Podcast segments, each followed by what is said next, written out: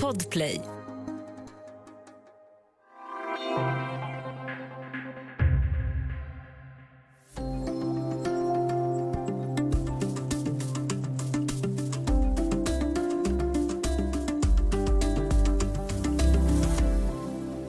Nu öppnar Sverige upp.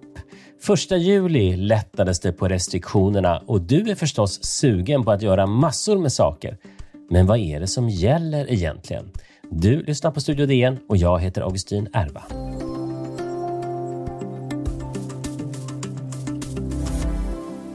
Välkomna.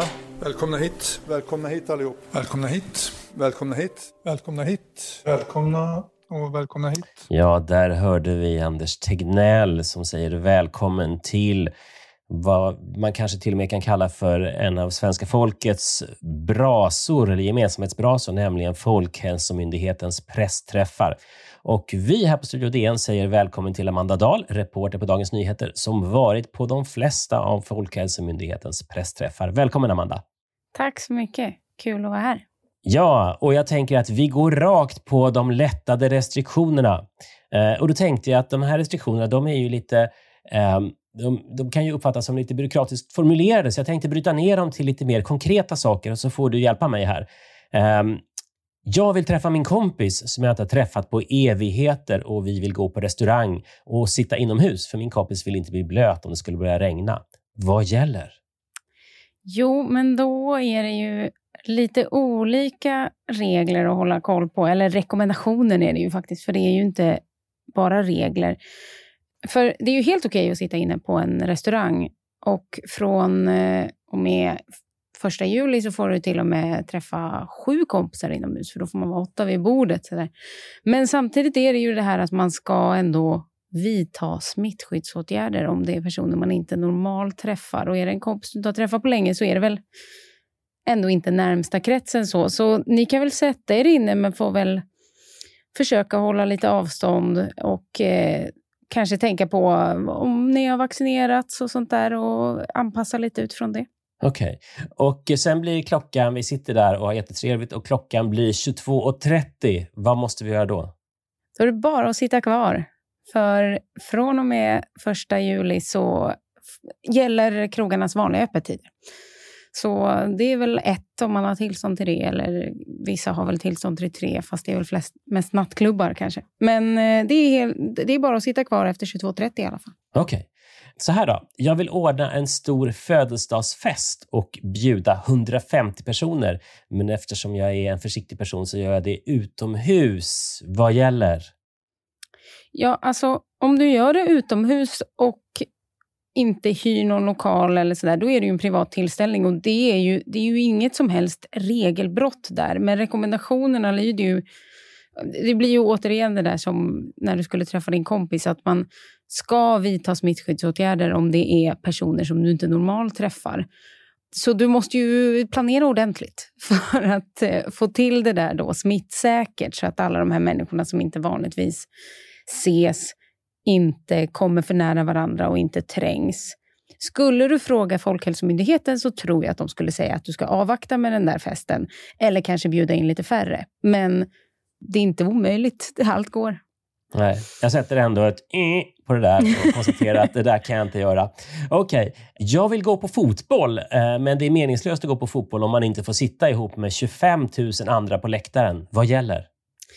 Jo, där beror det lite på vad du menar med sitta ihop. För här har de ju lite olika typer av regler. Dels så, eh, det står på min fusklapp här för att hålla reda på alla siffrorna, så är det max 3 000 personer för sittande publik utomhus. Eh, men man kan också från 1 juli dela upp en stor arena till exempel i sektioner. Och så länge det går att hålla avstånd inom varje sektion och de här personerna i de olika sektionerna inte kommer i kontakt med varandra så gäller maxtaket i varje sektion. Så då kan det alltså vara 3 000 personer per sektion på arenan.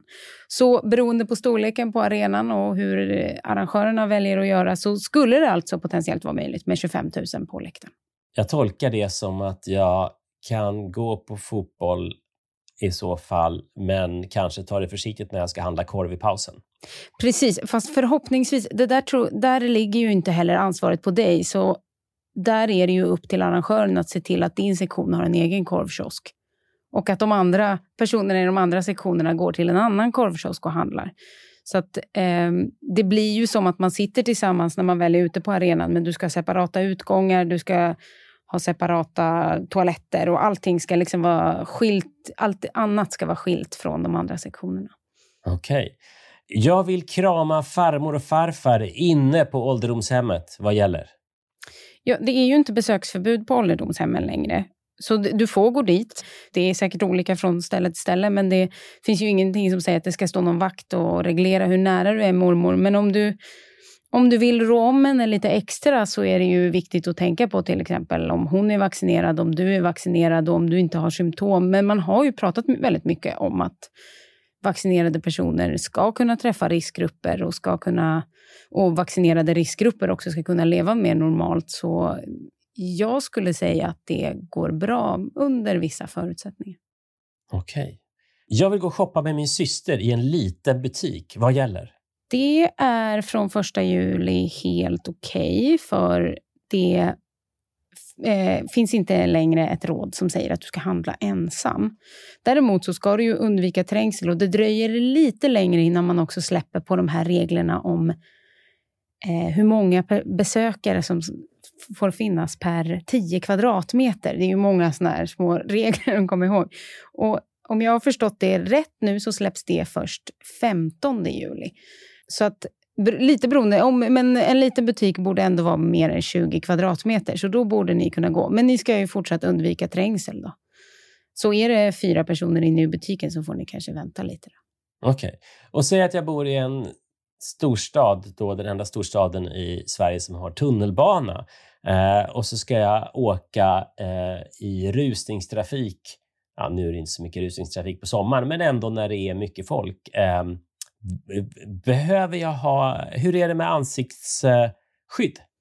Från första juli så behöver du inte ha munskydd. Men samtidigt så har ju det är ju det här som har varit lite... De har ju ofta haft lite såna överlappande rekommendationer. För rekommendationen om att du faktiskt inte ska åka överhuvudtaget om det är väldigt trångt gäller ju fortfarande. Men är det så att du verkligen måste åka, du hinner inte vänta på nästa tåg eller ta dig på något annat sätt, då finns det inga rekommendationer längre om att bära munskydd, även fast det är mycket folk.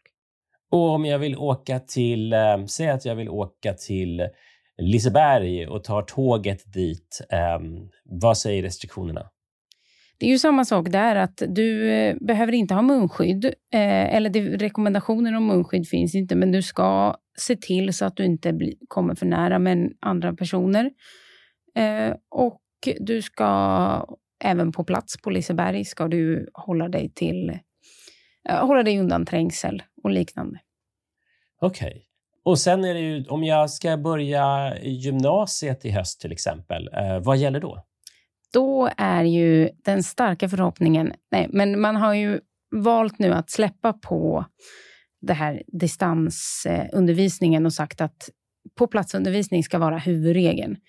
Sen så fort man börjat se så långt in i framtiden, inte ett krogbesök med en kompis om en vecka utan snarare några månader fram, så finns det ju alltid osäkerheter. Liksom. För, men förhoppningen är att man ska kunna vara på plats. Ja, och säg att jag eh, är religiös och vill gå till eh, synagogan eller kyrkan eller moskén eller sätta mig med min zen-buddhistiska grupp och meditera. Eh, vad gäller? Det räknas ju som en allmän sammankomst och då gäller eh, de här reglerna. Det finns ju olika för inom, sittande inomhus, stå, stående inomhus och, och så vidare. Eh, och det går bra. Eh, om man har sittande med liksom färdiga platser där man inte rör sig i lokalen, då kan man då kan du meditera med 299 andra personer. Då. Och är det en mer eh, stående, ett stående sällskap som kommer röra sig runt i lokalen så går det också bra, men då får ni vara 50 personer. Men det är ju en höjning då sen, ja, det blir ju en höjning från, ja, nu minns jag ärligt talat inte vad det är en höjning från, men det är ju fler än vad det har varit tidigare. Okej. Okay. Det var ju några exempel då på det. Men om vi ska titta på var, var, varför lättar Folkhälsomyndigheten på restriktionerna just nu? Ja, alltså, det är ju ganska logiskt att göra vissa alltså, lättningar i restriktionerna, för smittspridningen går ju ner väldigt mycket. De har ju talat om att den till och med minskar mer än man hade hoppats på, eller ännu mer än vad man trodde. Så. Så att, och vaccinationerna, vi har ju börjat få en god vaccinationstäckning, vilket ju också märks på sjukvård och dödsfall och så. Så det tror jag är grunden och de har ju också alltid varit väldigt noggranna med att restriktionerna inte ska ligga kvar längre än nödvändigt. Den här, liksom, de negativa konsekvenserna på folkhälsan som restriktionerna också får ska minimeras så mycket som möjligt. Mm.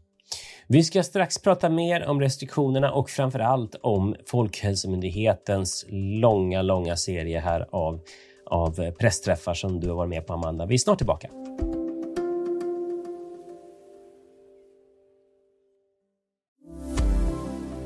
Du lyssnar på Studio DN där vi pratar om de lättade restriktionerna med Sveriges kanske meste folkhälsomyndighetspresskonferensreporter Amanda Dahl.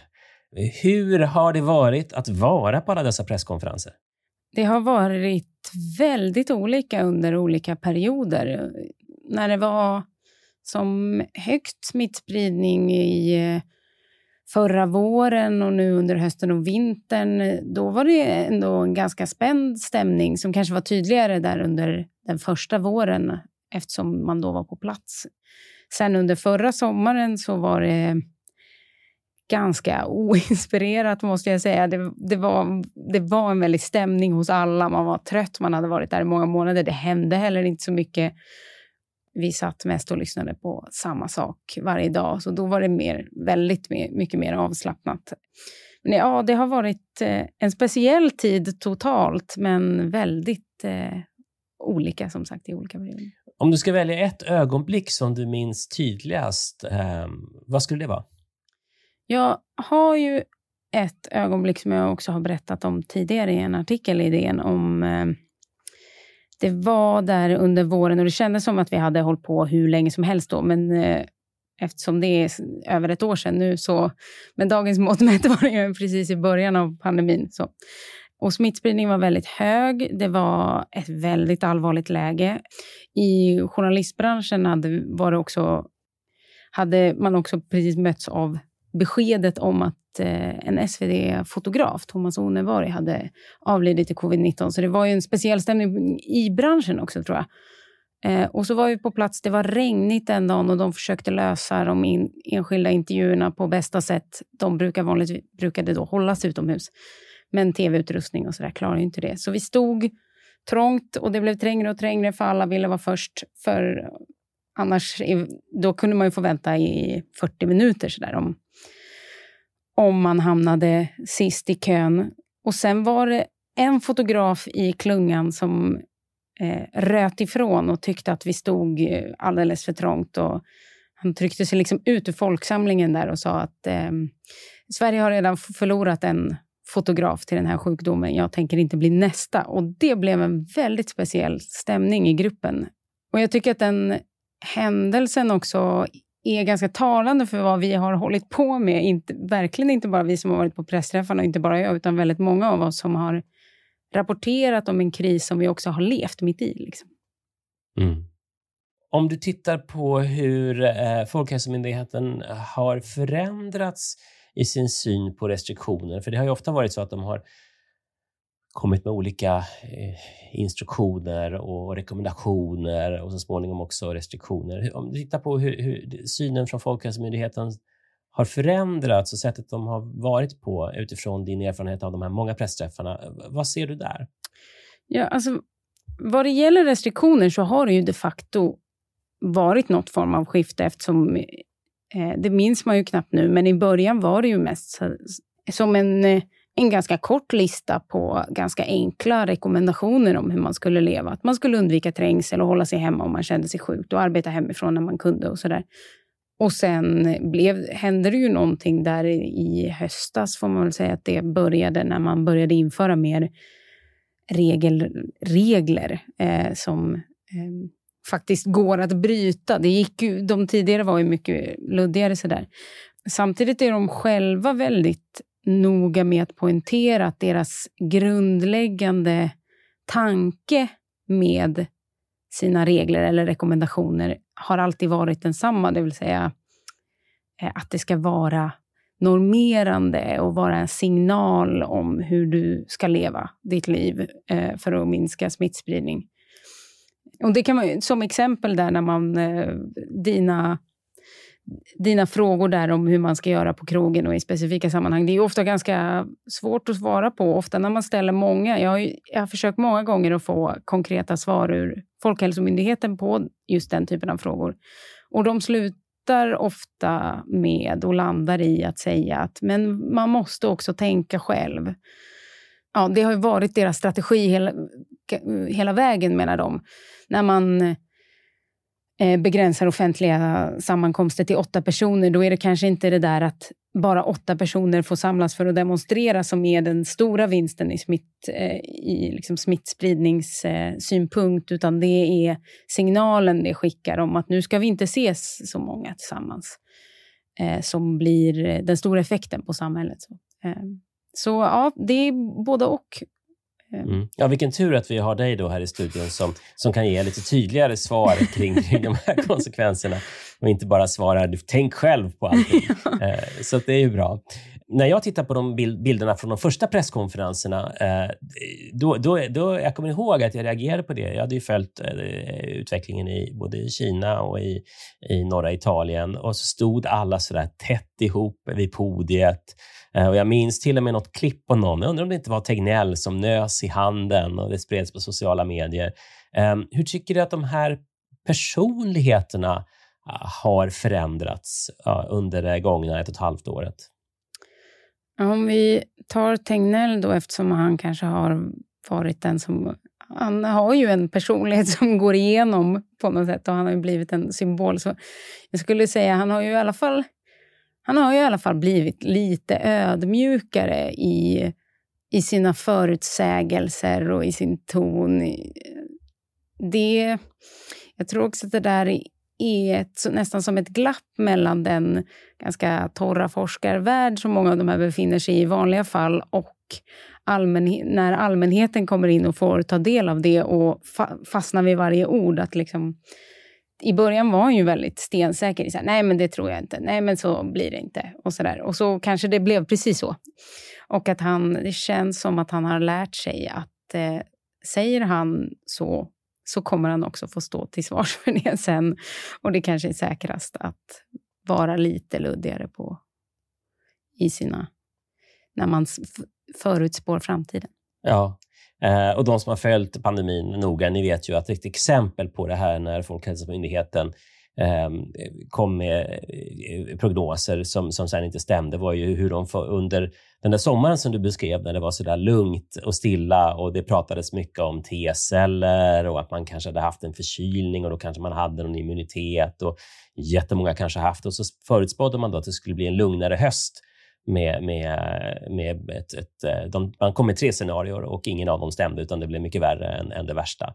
Um, så det var ju också ett sånt exempel. Jaha, men utifrån, om vi nu ska, och det ska man ju inte be då en, en kompetent reporter som dig då att spekulera, men nu gör jag det i alla fall, för det här är ju, det här är ju podd och då får man spekulera ibland. uh, utifrån uh, hur de säger och hur du tycker att det ser ut just nu, hur blir det i höst? Nu ska jag väl försöka dra till med någon slags spekulation då, eftersom som sagt det här är podd, men jag vill inte stå till svars för den sen. Um, Var lite luddig då. ja, men precis. Nej, men det är ju svårt att tänka sig att det skulle bli exakt likadant som förra året. Eh, för det, annars känns det ju igen att man har en sån här positiv syn på framtiden under sommaren och så väntar man bara på bakslaget som då kom förra hösten. Men vi har ju de facto en annan situation. Det är ju jättemånga som har fått vaccin.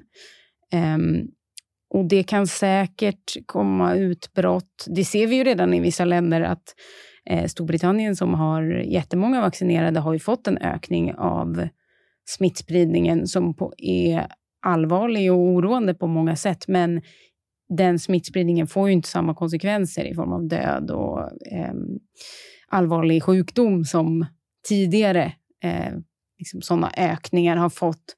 Så att det är nog inte klart, tror jag inte. Eh, så så positiv känner jag mig inte. Men jag tror inte att vi kommer gå in i samma totala kris eh, kanske som tidigare. Men vi kommer ju fortfarande säkert, det kommer komma fler varianter tror jag som vi i media plockar upp och skriver långa artiklar om och som man undrar om vad de kan leda till och så där. Så det är nog inte färdigt. Det ser ljust ut, men det är inte färdigt. Tack så mycket, Amanda Dahl, reporter på Dagens Nyheter, för att du var med oss. Tack. Eh, och det här, det var det sista Studio DN för i sommar. Eh, vi är tillbaka i början av augusti och om du saknar oss för mycket, då finns det tidlösa avsnitt att lyssna på, flera stycken. Och de har vi lagt upp på Dagens Nyheters sajt dn.se. Och där kan du till exempel få veta hur du blir av med mössen i sommarstugan eller hur ofta du egentligen ska duscha. Ha nu en fin sommar och var rädda om er. Studio DN det görs för Podplay av producent Sabina Marmelakai, ljudtekniker Patrik Miesenberger, teknik Jonas Lindskog, Bauer Media, exekutiv producent och idag också programledare, det är jag, Augustin Erba. Ha det bra!